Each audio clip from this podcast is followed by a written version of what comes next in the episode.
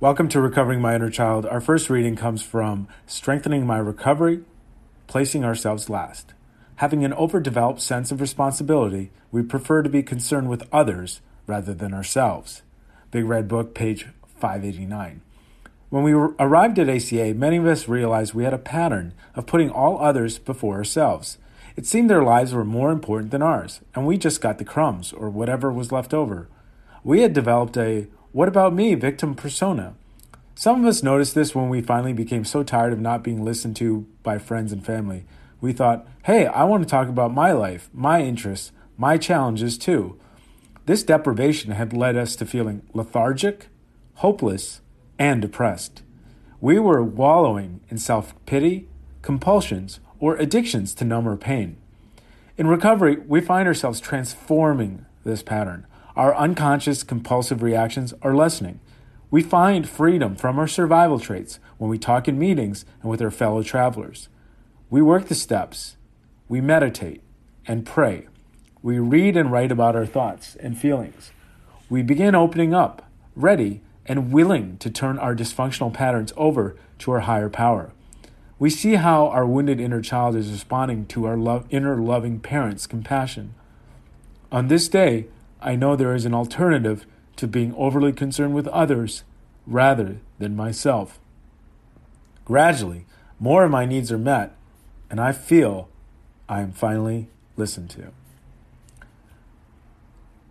The next reading is from Melody Beattie's The Language of Letting Go Affirmations.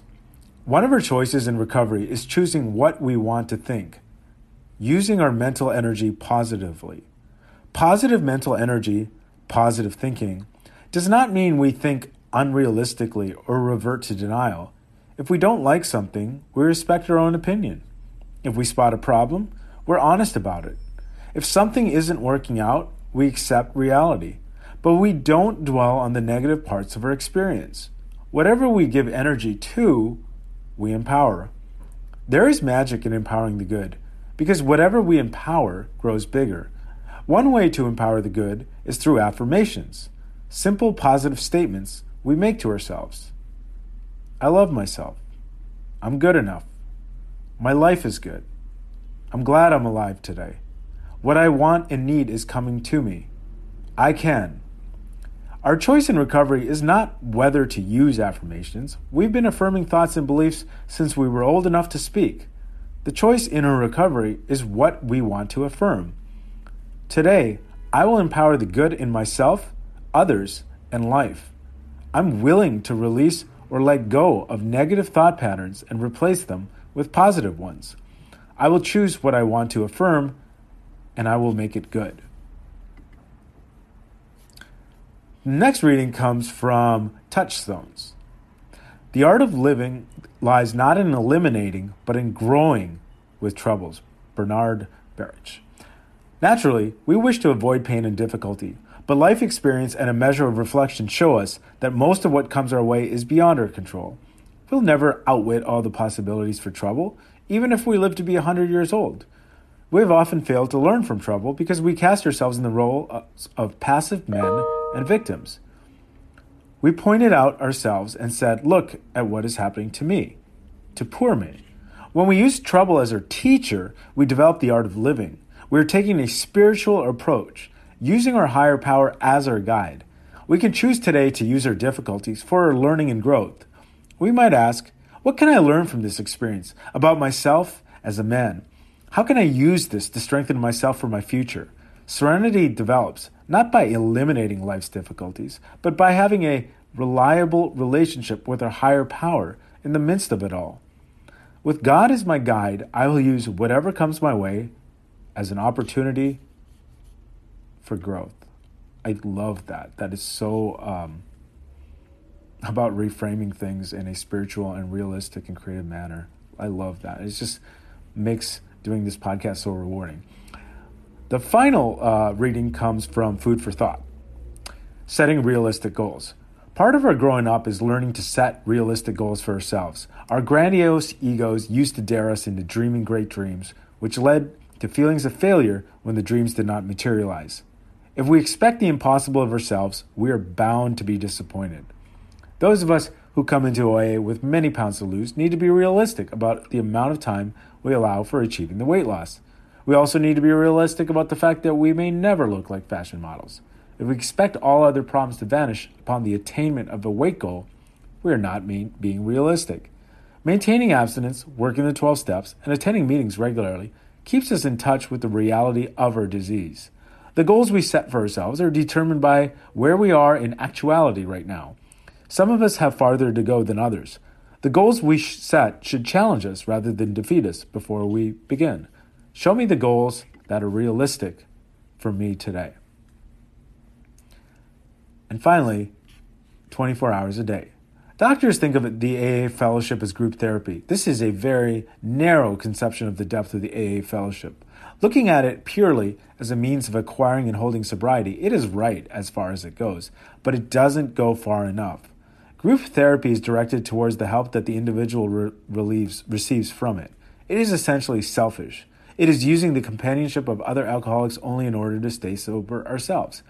But this is only the beginning of real AA fellowship. Do I deeply feel the true AA fellowship? The meditation of the day. Most of us have had to live through the dark part of our lives the time of failure, the nighttime of our lives, when we were fully full of struggle and care, worry, and remorse, when we felt deeply the tragedy of life. But for a daily surrender to a higher power come a peace and joy that makes all things new. We can now take each day as a joyous sunrise gift from God to use for Him and other people. The night of the past is gone. This day is ours. And the prayer for the day I pray that I may take this day as a gift from God. I pray that I may thank God for this day and be glad in it. And uh, I think uh, I will, wasn't planning on this, but I think I will also uh, have one final reading. And this comes from ACA The Solution from the Big Red Book. The solution is to become your own loving parent. As ACA becomes a safe place for you, you will find freedom to express all the hurts and fears you have kept inside and to free yourself from the shame and blame that are carryovers from the past. You will become an adult who's imprisoned no longer by childhood reactions. You will recover the child within you, learning to accept and love yourself. The healing begins when we risk moving out of isolation. Feelings and buried memories will return. By gradually releasing the burden of unexpressed grief, we slowly move out of the past. We learn to reparent ourselves with gentleness, humor, love, and respect. This process allows us to see our biological parents as the instruments of our existence. Our actual parent is a higher power, whom some of us choose to call God. Although we had alcoholic or dysfunctional parents, our higher power gave us the 12 steps of recovery. This is the action and work that heals us. We use the steps, we use the meetings, we use the telephone.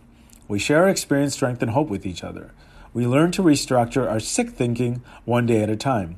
When we release our parents from responsibility for our actions today, we become free to make healthful decisions as actors, not reactors. We progress from hurting to healing to helping.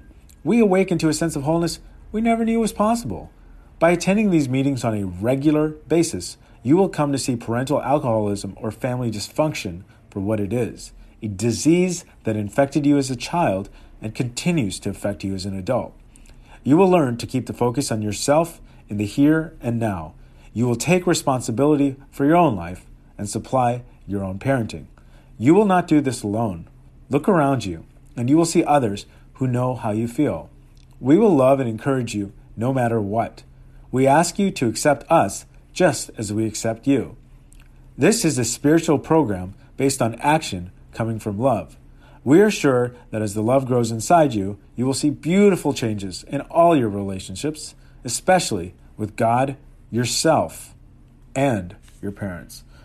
Um, and thank you for letting me read all those passages. Thanks for being part of my recovery. My name is Kuwan. Until next time, this is Kuwan Saluja reminding myself to pause because that's where God is, to love myself and to feel my feelings. Thank you.